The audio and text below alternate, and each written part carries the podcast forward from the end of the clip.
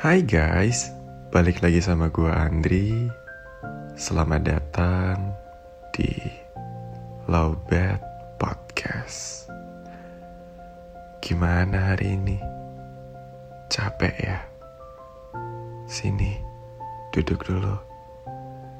Ambil posisi ternyaman kalian. Yang rokok, dinyalain rokoknya. Yang ngopi, dinikmati kopinya.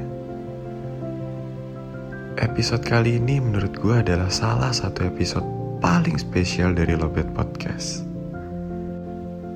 Karena akhirnya gue berhasil mengundang salah satu idola gue untuk sharing tentang pengalamannya mengenai struggle kehidupannya sebelum dan sesudah ditetapkan sebagai pasien rumah sakit jiwa.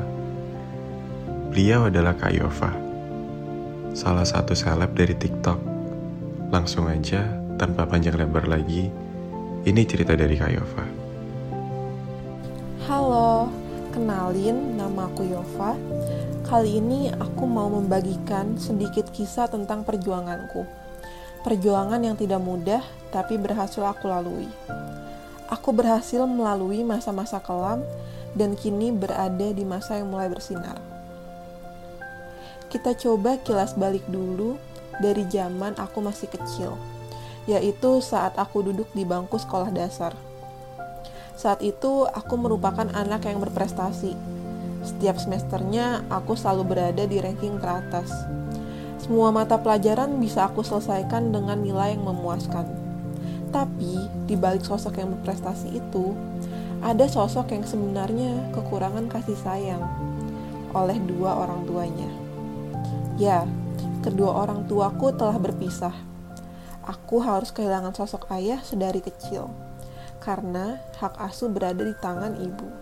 Tak berhenti sampai situ, saat SMP aku harus merasakan pengalaman pahit lainnya, pembulian. Aku mendapatkan olok-olokan yaitu kuda. Kata mereka, aku mirip dengan kuda.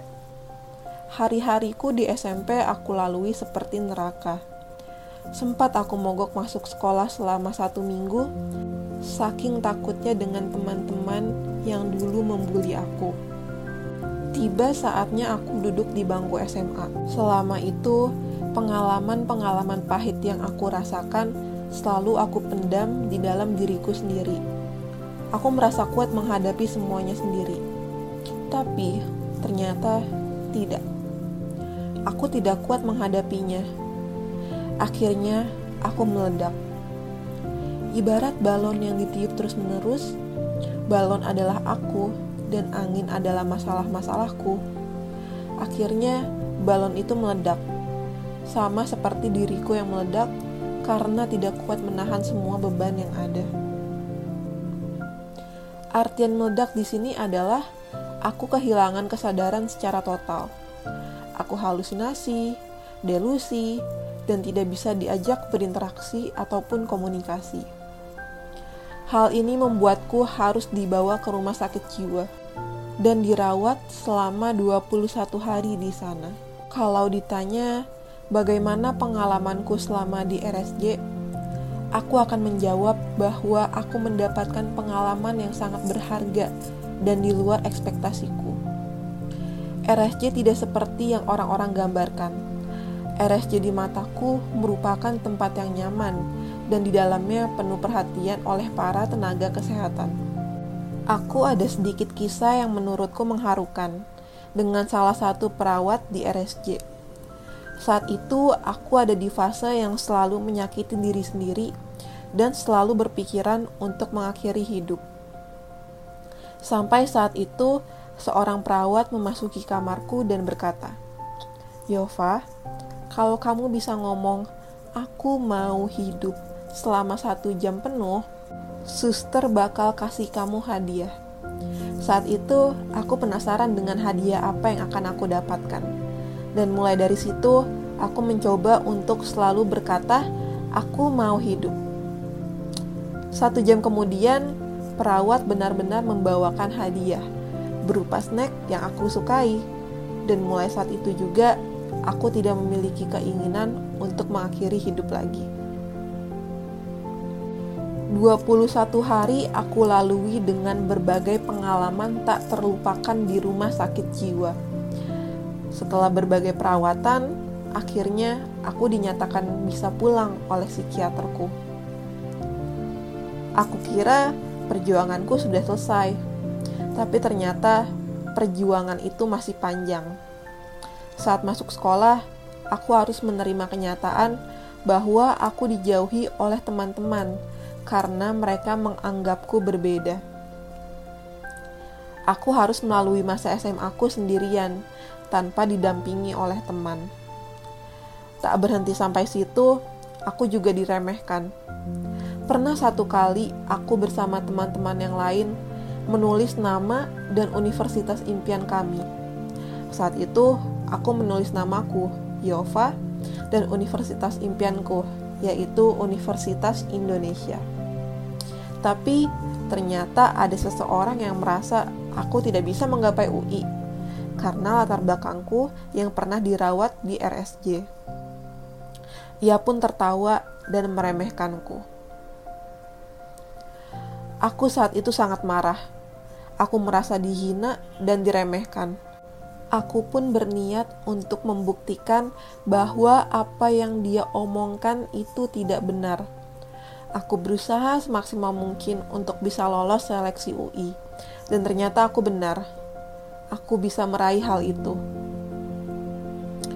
Aku mematahkan omongan orang yang meremehkanku dengan mendapatkan kata, "Selamat, Anda dinyatakan lolos seleksi masuk Universitas Indonesia."